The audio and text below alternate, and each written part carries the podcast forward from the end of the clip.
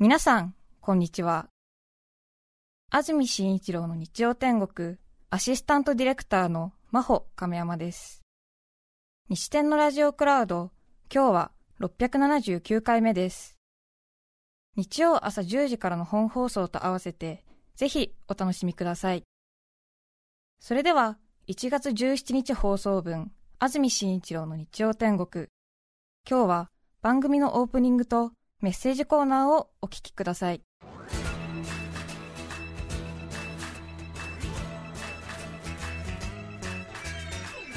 安住紳一郎の日曜天国。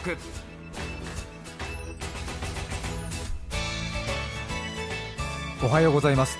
1月17日日曜日朝1時になりました。安住紳一郎です。おはようございます。中澤由美子です。皆さんはどんな日曜日の朝をお迎えでしょうか？曇り空です。今日の関東地方は曇り。東京では昨日19度近くまで上がった気温ですが今日は一転強い寒気の影響で大幅に低くなります。スタジオのあります赤坂現在気温が6.9度です。最高気温は今日東京熊谷で9度まで横浜10度千葉前橋で8度宇都宮で7度水戸で6度の予想です。最高気温が軒並み低いですね。寒い一日になります。随分と気温差がありますので体調管理ご注意ください。そして1月17日ということで阪神・淡路大震災から今日で26年目を迎えています。もう26年ということで、私は多分学生だったと思いますが当時は千葉県の市川市の行徳というところのマンションに住んでましたけど、ニュースで阪神高速神戸線の道路の高架が倒れてる映像が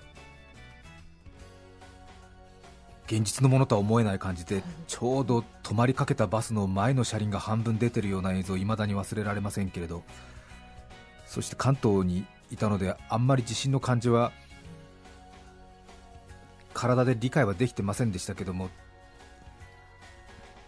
淡路島と神戸のところの震度の数字が表示されなくて最初それはなんでかよく分かんなくてでも後日それはあまりにも揺れが大きかったんで震度計が壊れちゃってたということで初めて震度6っていう数字を見てそして後々それが震度7に訂正されることになるわけですけれども未だにあの時の恐怖は私も覚えています。メールが来ています。この方は大阪市東住吉区の方です。東住吉ののほほんさんありがとうございます。皆さんおはようございます。今日1月17日は阪神・淡路大震災から26年目です。毎年1月16日の夕方から翌朝にかけて行われる兵庫県伊丹市の小屋池公園で行われる追悼行事に参加するのですがコロナ禍の中今年は行くのを諦めることにしました。私は当時京都に住んでいましたが私の周りでは被害に遭われた方はいませんでしたがあの大きな揺れだけはその後に感じた揺れの数々よりも印象に残っています。これから何でもない普通の1月17日と感じる方々が増えていくのはわかるのですが忘れられないですね。寒さはこれからお体お気をつけください。そうですね。なので当時小学生くらいだと覚えてますかね。多分当然今年成人を迎えた人なんかは全然わからないわけですもんねきっとね。普通に東京の空襲とか広島の原爆と同じような感じに思ってるのかもしれませんね。今日1月17日は阪神・淡路大震災から26年目ということです。先週11時台の後半一番最後に紹介したメールなんですが覚えてますでしょうか？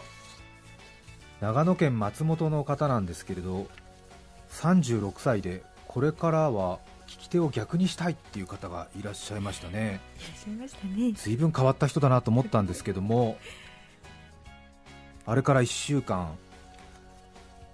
たくさん実はお便りが来てまして結構やってる方いるみたいですね。びっくりしました。そして大真面目。この方は板橋区の方ですけれども女性の方38歳の方ですね。先ほどの松本市の方左利きになろうとしているメッセージが印象的でした私は右利きなのですが両利きを目指し一時左手を使うようにしていたことがありましたが断念しました。松本の方には最後まで頑張っていただきたいです。ね重みがある。重みがありますね。うん真面目。大真面目。うん。大真面目、そうですね。あとは品川区の52歳男性の方ですね。この方も番組を聞きながら私も頑張るよと思いました。ということでこの方も挑戦しているようですね。今は新聞の長官一面のコラムをノートに書き写しているという、えー、うん。上級。右手では何気なく字を書いていましたが左手で書くと自分と字の相性がはっきり分かりますっていうこの方新しい次元の方に行かれてますね、まあ、右で書くのと左で書くのじゃ全然違いますよね。特に筆の運びはね、そうですね、ここは得意ここは不得意うん。あとはあのなんていうんですか？こう毛筆をやるとよく分かりますけどね。私も左手でサインペンでさっき字書いてみましたけどもこう普通の右払いとかが全く逆になりますからね。あらみたいな。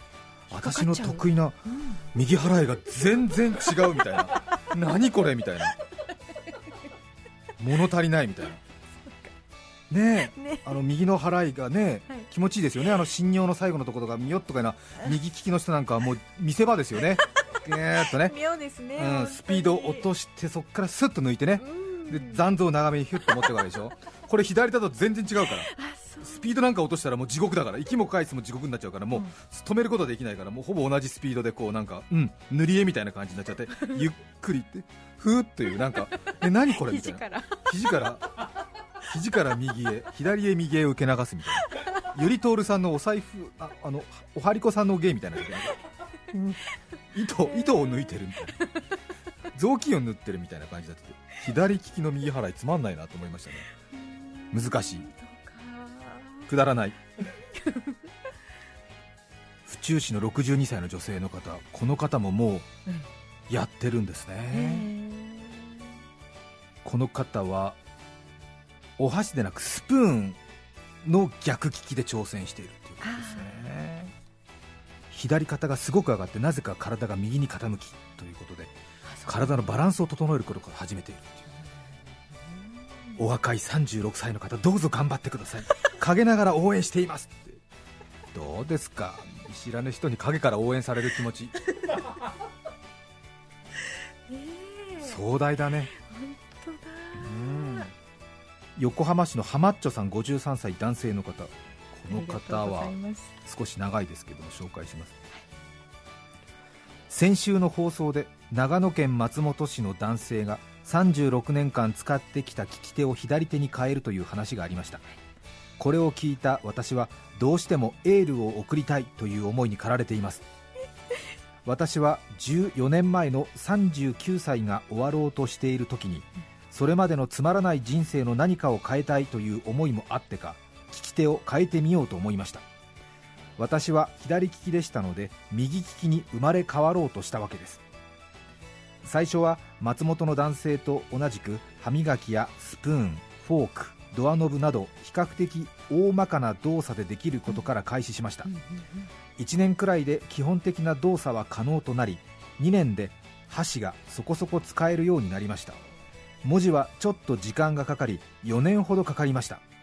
最初のうちは細かい動きが全くできないので他人からは足で書いているのかなどとバカにされていましたが今では利き手ではない右手の方がうまく書けるくらいになっています。すごいですね。と淡々と書いてはいますが続けるのはかなりの精神力が必要でした。こんなことを10年以上も続けた結果今となっては病気で体の片方が麻痺したとしても問題ないくらいの両利き人間として生きています。利き手を変えるいや聞き手を増やす努力に比べると世の中の他のことなんて大したことはありません。今では禁煙に成功し40キロ程度のダイエットにも成功しスリムな体でトライアスロンをやっています。聞き手を変えることは大変です。しかし数年後変わるのは聞き手だけではなく人生の何かも変わっていくはずであると自らの経験からお伝えしたいと思います。松本の男性頑張ってください。何ですかこれは。ちょっとした宗教の勧誘じゃないですか。こんないいことずくめ全て人生激本当？変びっくりしたなんか今。怪しい詐欺のパンンフを俺朗読してるのかと思ったよ。ゾクゾクしたよ。ゾクゾクしたっていうかうん。ん。本当？そうなんだ。いやでもすごい努力だなっていうことはわかるけれども。根気がすごいですね。ねえ。うん。かなり人生の最もねええカロリーをここにかけてるってことだもんね。そうですよ。いや何事もやってみるってのはすごいね。すごいですね。ただでも10年以上 G4 年もできるみんな。ねえ。下手だ下手だと言われて4年だよ。4回お正月超えるんだよ左手で字書いて書けねえなって言って。そうです。うん。だってお仕事もあるでしょうから急いで書かなきゃいけない場面とかどうしても綺麗に書かなきゃいけない場面もあるでしょうけどもそう,、いう時にも右手を封印し続けるですよね。きっとこの方はそうだったんですよね。そうね。もともとこの方左利きみたいですけあそうどねかそうかそうか。利き手を封印し続けちょっと生活にも余裕を持ってないとねそうですね。できないですよね本ちょっと当にそうですね。うん。すごいな。あクレジットカードでお買い物してねサインお願いします、ちょっと待ってください ご本人ですか？ご本人ですか？って言われちゃいますよね。ちょっとカード会社の方に連絡させていただきます。いや今ご本人の方がサイン書いてるんですけどもちょっと気になることありましたんでご本人に。すいません。あのカード会社の方と電話つながってますのでちょっとお話ししていただけますか？はい私です。ええええああそうですか。いやあのちょっとですねあのいや怪我はしてないんです。はい。はい。ええええ。いやちょっと今聞き手を変えようと思ってですね あのちょっとうまく書けてないんですけどねあの間違いありません。本人です。ええええ。はい。みたいなことでしょ？みたいなことですよ、うん。頑張らないと、気持ちが。うん、持たないよ普持通たないとね、ううんん話が飛んでしまいましたね。急にクレジットカードの話になっちゃいましたけど。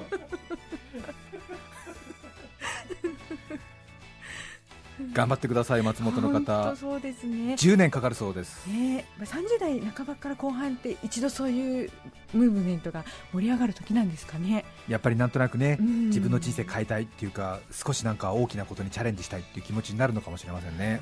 うん。頑張れ頑張れ左手応援しちゃいますよ さて今日のメッセージテーマこちらです。寒さと私。連日寒いですからね、深谷市の花蔵さん59歳男性の方ありがとうございます。ありがとうございます。家から200メートルほどのところにゴミの集積所があります。週2回ゴミを出す係です。行きは重いので歩きますが帰りは手ぶらの上寒いので全力疾走して戻ってきます 冬唯一の運動です。息が整うのに10分以上かかります。続けています。いい。とてもいいですね、いいですね。うん。200メートルうん。ゴミ捨て場でゴミを置いてうん。帰りは全力疾走。59歳の方。いいいいねですね。見かけたい、うん、うん。なんだろうサンダルかな。い いいね。いですいいです。できればグレーのスラックスでお願いします。グッときちゃう見てみたい。ね。200メートルゴミ出しの帰り全力疾走してる59歳の方見てみたい。見深た谷深谷深谷。深谷で見てみたい。グレーのスラックスでお願いしたい。二度目。見てみたいな上は長袖のポロシャツでお願いしたい。結構薄着、うんうんちょっとほらうん。冬ご近所で薄着の方見かけるとなんかドキッとするもんねなんかね。出てきちゃったんだって、出てきちゃったんだなみたいな。はあみたいな。ねえ。インロックとかしちゃってね大変な目にあったりとか。あか締め出されて、ね、集合住宅ね、うんうん入れなくなっちゃったりしてね、うん誰か来るまでね、うんうんうん。あここの住人なんですけど 茨城県からいただきましたバニラロックさん51歳女性の方ありがとうございます。ありがとうございます。なんだかんだと同じパート先で10年ほど勤務しています。職場までは自転車通勤をしているのですが毎年寒くなってくると切に願っていることがあります。はい。それは目出し帽をかぶって通勤したいという願いです。漫画などで泥棒や強盗がかぶっているニット素材のあれですダウンを着てマフラーをしてみても顔と頭はやはり寒いのです。私は特に耳が寒さに弱く冬は耳丸出しで外気に触れるとちぎれそうなほど痛くなります。わかります、えーそこで目出し帽を合法化していただけるのであればな と毎年思っています。法律には触れてませんよ。法律には触れてないけどなかなか女性の方が通勤では使えないなっていうことですか？ことですね。目出し帽を合法化していただけるのであればなと毎年思っています。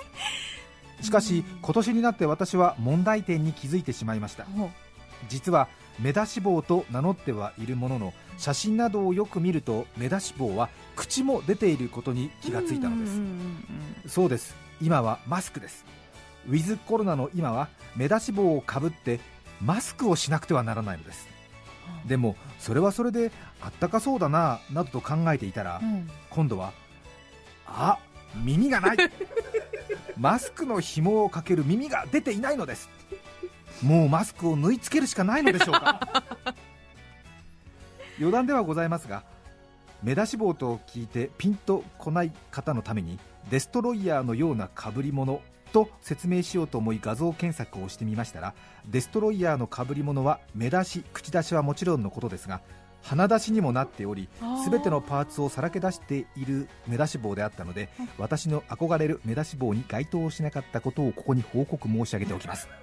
ありがとうございます。ありがとうございます。51歳女性の方。ね目出し帽えねねえ。そうねうん細かく考えるといろいろな不都合があるんですね。そうね。でもこの方も具体的にイメージしてるね、うん本当に本当に、うん、うん一方ですよねもうそうね、うん。でも相当目出し帽でその上からマスクしててね、うん。しかもそれ縫い付けてやるってなったらなかなかな迫力ですよね。そうですね。うっかり途中でコンビニとかに寄ったら通報されちゃうね。本当にそうですね、そういう誰かすごくインフルエンサーな人が目出し帽を流行らせてくれたらハードル下がりますね。そうですようね、ん。一気にねうん世の中の空気が変わりますもんね、ねえ。誰ですか？誰かな？みちょぱさんとか？キャリーパミパミさんとか？ね。ゆきぽよさんとかがね目出し帽がおしゃれっていうことでやってくれたら かっこいいみたいなことになるのかな？私も私も。うん福岡県の中間市からいただきました。ありがとうございます。ありがとうございます。38歳女性の方パンダキブミーラブさん。ありがとうございます。初めてのお便りです。ありがとうございます。ありがとうございます。寒さを感じた時はつい寒い寒いと口に出してしまいますが言えば言うほど余計寒くなるから極力控えようとは思っています。そうね暑い寒いと文句を言うなってねうん。よく言われますけどね他の人もね憂鬱になるからあんまり言わない方がいいとは思ってはいますけどもやっぱり口に出ますよね。寒い寒い。ね。言えば言うほど余計寒くなるので極力控えようとは思っています。でもやめられないものです。そこでそのまま寒いという代わりに私は寒い操作というようにしています、うんそうです。元メジャーリーガーでマーク・マグワイアとホームラン争いをしたあのドミニカ出身のサミー・ソーサ選手です。わかります？私もたまにいますよ。サミーサミーサミーソーサって。ねえ。彼の陽気で少年のような笑顔褐色の肌。サミーソーササミーソーササミーソーサなんて連呼すると楽しくなって心身ともに温かくなるものなのです。野球好きの父は一緒にサミーソーササミーソーサを楽しんでくれているのですが 一方野球に興味のない母は毎年知らんぷり。うん。そしてこのお便りを機にネットでサミー操作を検索してみました。するとなぜか目つきの悪いサミー操作とは別人の白人の男性の画像が出てきましたしかしこの男性こそ現在のサミー捜査本人なのです。えー、衝撃？彼のまさかの変貌に私の心の温度下がる下がる。ブルブル寒い。本人曰く美白クリームを使い続けたからだよ。との怪しい説明。ますます寒い。もうなぜ美白にしたの？私のサミー操作じゃないじゃん。もう体温が上がりません。この先どうすればいいのか検討に入っていますそして現在のサミー操作がどうなっていたかは父には内緒にしていくつもりです。長文失礼しました。お優しい。お優しい。へえうーん。前もね番組でねねサミーサミーはサミー操作なのかええ。サミーサミーサミーデイビスジュニアかなんてねいやいや違いますよ安住さん。最近若い人たちはサミーサミーサムシングエルスって人もいたのね。うん。ラストチャンス。サムシングエルス。サムサムサムシングエルスってね。うん。う更ん新しますかまた。コーヒーしますかね。だからサミー操作じゃ暖かくなれないっていうんだからやっぱり。行ってみたら？サミーサミーサ何がいいかな？なサミーサミーセガサミーって方みたいなね。なんかね。うんサミーヘイガーって人もいたね。バンヘレンっつってね、えーボーカルだよなんつってね。サミーサミーサミーヘイガーバンヘレンボーカルだよなんつって。くだらないね。でもちょっとなんかあるねこういうのね。そうね。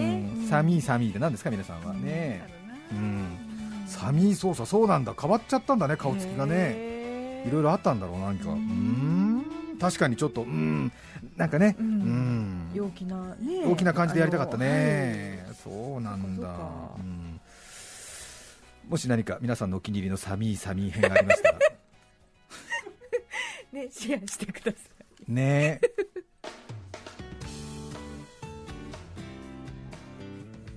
サミーサミーサミー操作ですけれどもあんまり体が温かくならないということで変えたいっていう方の話題がありましたが これ確か3年ぐらい前もねやったんですよね。でもやっぱりうんまとめておきますか？2021ということでね。ね。一応いただいてますよ、はい。大和市のパチョレックさん48歳男性の方ですね。最近私は寒い寒いサムギョプサルだそうです 体も温まるような気がします。ということです。うん48歳の方ですね。墨田区の41歳男性の方タマト八角さん。この方はサミーサミーサミット笹塚だそうです。う んいいですね。いいですね。店名はうん。具体的な場所を入れるといいと思います。なるほど。ねグッときちゃうね。うん。そうね。サミーサミーサミットだとちょっと足りないね。やっぱりね、サミーサミーサミット笹塚。いいね、落ち着く。うん、サミーサミーサミット王子神谷とかいいね最高じゃない、うん、いいすごくいい、うん、グッとくるね、うん、これはねうん。前回も紹介しましたが42歳男性の方福井県からありがとうございます。ジョーカーマーチさん。寒い寒いサミュエル・ジャクソンってなりますね、うん。あー俳優さんそうですね俳優さんですね。へー。これはちょっとずれてますけどもね。なうん少しダンディーな感じでということですね、もう寒さは P38 だなっていう。悪さは P38 あーね、うん。銃？うん、ピストルだろうね。ルパン三世のね悪さは P38 から。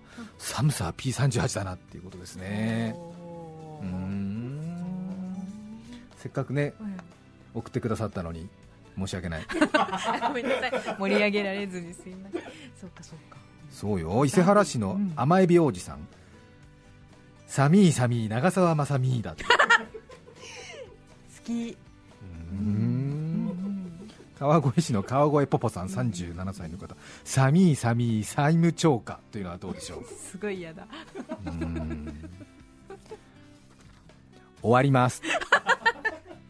結局何が良かったんですか？何が良かったかな？サミットかな？そうねサミーサミーサミット笹塚かな、うん、笹塚ってのもグッときちゃうしな。いいね。まさみくだらない。くだらないよ本当に。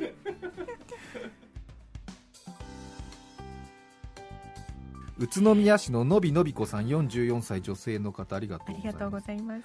私の妹はオロナイン軟膏が大好きです。その匂いが好きなんだそうです。うんうんうん幼い頃私は冬の寒さで指先が霜焼けになった時にオロナインを塗っていた程度でしたが妹はすり傷切り傷霜焼けにとどまらず指をドアに挟んでしまった時も頭を何かにぶつけた時も頭痛の時も腹痛の時もどんな時でもオロナインを体に塗って治ったねと言っていました。寒くなり霜焼けの季節になると妹の行き過ぎたオロナイン好きを思い出します。現在は旦那の仕事の関係で海外で暮らしているので今度送ってあげなくてはと思っています。薬は使用上の注意をよく読み用法用量を守って正しく使用してください。って書いてあります。そうねオロナインは何でも効くって言ってね。信者の方いらいますよね。そうですよ、うん。でも大事なことだと思う。大事大事。オロナイン塗っといてっていうね。そうそう、んうん。そうそう、ね気持ちのね、うん部分大きいですよ。そうそうそうそううん。いいですよ、ねねこの方は私は群馬の伊香保温泉近くに住んでいます。ねこの冬積雪はまだないのですが群馬名物の空っ風を毎日食らっています。皆さんは空っ風食らったことありますか？そりゃすごいですよ。え。東京から来た友達はみんなびっくりしています。学生はこの風に向かって自転車漕ぐんですから進まないし女子高校生の足も立派になりますよ私も数十年前に経験済みです。この話にオチはありませんが私の空っ風対策で最新のお気に入りは目出し帽です。これさえあればバッチリ。これに老眼鏡をかけて風当たりゼロ。毎日犬の散歩に欠かせません。群馬の方ですね。伊香保温泉近く。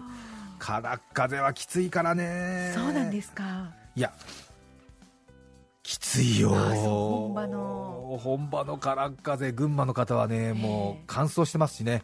砂ぼこり一緒ですもん。で強い時20メーターとか行くんですよ空っ風へ車の運転が車よれっちゃったりとかね。立ってても転ぶぐらいのーそうですよ。きつい時30メートルぐらい記録するんじゃないかな。北関東大変なんですよ。ね赤城おろし栃木だと南太おろし、ね、茨城だと筑波おろしっていう。もうなるほどなるほど。風がそれぞれご当地に名前ついちゃって。ねえすごいんですから。か。前テレビでやってましたけど自転車漕ぐのがだからまっすぐ漕げないっていうのはあるんですけども、はい。なんとなくねそっちの一辺倒の自虐自慢だとなんとなくもう聞き飽きてるんだけども逆にねうん風上から風下に学校がある人は家から自転車出してうん。サドルにまたがって1回も5月に学校に着くっていうんだから。それはあのなんていうの？新しい、ね、あの左からじゃなくて右からの自慢が入ったからさびっくりしたもんね。まあ逆に考えると大変なことだなと思うでしょ？だってペダル1回もこがずに学校に着いちゃうの？みたいな。えー、そんなことあるわけでしょ？だからさ自転車小屋から自転車出してさでサドルにまたがるでしょ？でちょっとあれなんだ両肩ふっとこう怒らせてさ風を受けるとさシューンつって動き始めるわけでしょ？それでふーっつって信号で止まることもあるだろうけどさその時はブレーキ踏んでそしてまたねちょっと肩を怒らせてで風を受ければさまた運んでってくれるわけでしょ？電動自転車も裸足で逃げるっつんだよ。すげえんだから空っ風お見事。素晴らしい。もうカッサカサだもんね。わかる。私群馬の温泉好きだから今はね行けないけども1年に1回2回ぐらい行くんですよね。すっと大体あの電車で渋川の駅降りるんですよ。で渋川の駅降りると渋川の駅前に薬局あるんですが必ずそこでクリーム買うもんね。早速乾いてるって言って。もうすぐ買う。そう。うんびっくりする、うん、で一泊二日の温泉旅行でもう化粧水半分ぐらいなくなるもんね。もうすぐペタペタペタペタ塗って。もうレンタカーのあのドリンクホルダーのとこにもうクリームと化粧水置いてんだから。女優かっちゅうぐらい塗ってる。ひたひたひひたひたひたひたひたひたひたひたって乾くわーなんて言ってうんアイスが美味しいねなんて言って、ね、乾燥してるからねなんて言ってうん全然違うんいやー、空っ風吹いてるかな、今日も。ね寒さと私、国分寺市のゴーゴー美恵子さん、女性の方、ありがとうございますあ。りがとうございます私の遺伝子は南国沖縄で脈々と暑さに強い体質が受け継がれておりますそんな私が沖縄を出てから東京に住み42年経過しましたが未だに関東の寒さにも慣れません、うん。そうですか。沖縄育ちの人には関東の寒さは身にしみるでしょうね。18で上京し寮生活をしましたがその寮には東北出身の人が多く住んでおり冬になるとちゃんちゃんこなるものを着ているのです。沖縄では見たこともないその着物に初めは大変驚きました私たちは寒くなるとこれだねと話す同僚に刺激され沖縄出身の私もちゃんちゃんこを購入しました、赤や黄色の格子柄を羽織った生活がとても懐かしく思い出されます。そして驚くことに昨年の誕生日娘からもらったプレゼントがちゃんちゃんこの形をした今風な柄がプリントされたダウンです。何やら若い人に流行っているとのこと。そのちゃんちゃんこを羽織りながら私寒いとこれだと話した秋田の同級生たちを思い出したのであります。私が寮生活をしている時には寮に1台あった電話がみんなの連絡手段でしたが今年の秋田は雪かきに追われ大変だと友人から LINE が来ました。という寮生活の思い出ですね。そうですか。ちゃんちゃんこね。今そうなんか登山用品メーカーとかからねうんその直帰型みたいなことで出てますね結構ねおしゃれなのがね。そうですそうです、肩のところもうん。覆うような大きめのね、そう。ベストベストみたいなね。ありますよね、ちゃんちゃんこ。へえ渡りの反転とかね来て受験勉強されてた方も多いかもしれませんけどね私はうちの祖母がよくドテラを作ってくださったのでそれを着てね寝てました。ね。肩までねこうすっぽり入るんでねうんうん。いいんですよね。ドテラをこう掛け布団代わりにして寝てましたよね。ね。うん。いいです貝ねうん貝巻きとかねうん言いますけどね。うんちょっとなんかやっぱり寮生活の昔のね廊下にある共同の電話のところとかにスウェットにちゃんちゃんこを羽織った学生とか女子学生がこう列をなしてる感じっていうのはグッときますよね、うんなんか野々村病院物語の伊佐山ひろ子さんみたいな感じ、なんかうん日当たり良好的な感じでなんかちょっと電話長くないですか？伊佐山さん。私たちも使いたいですけどみたいなそういうなんか グッときちゃうよね若い人には何この人言ってんのみたいなことかもしれないけどちょっと検索してくださいネットで。1月17日放送分、安住紳一郎の日曜天国。それでは、今日はこの辺で失礼します。安住紳一郎の日曜天国。節分商戦がスタート。最近は豪華な恵方巻きが人気だそうです。フカヒレ巻きアワビ巻きとってもゴージャスカルーセル巻きお聞きの放送は TBS ラジオ FM905 AM954 さて、来週1月24日の安住紳一郎の日曜天国、メッセージテーマは、私の気分転換。ゲストは渡辺恵里さんです。それでは、来週も日曜朝10時、TBS ラジオでお会いしましょう。さようなら。安住紳一郎の TBS ラジオクラウド。これはあくまで試供品。皆まで語れぬラジオクラウド。ぜひ本放送を聞きなされ。954905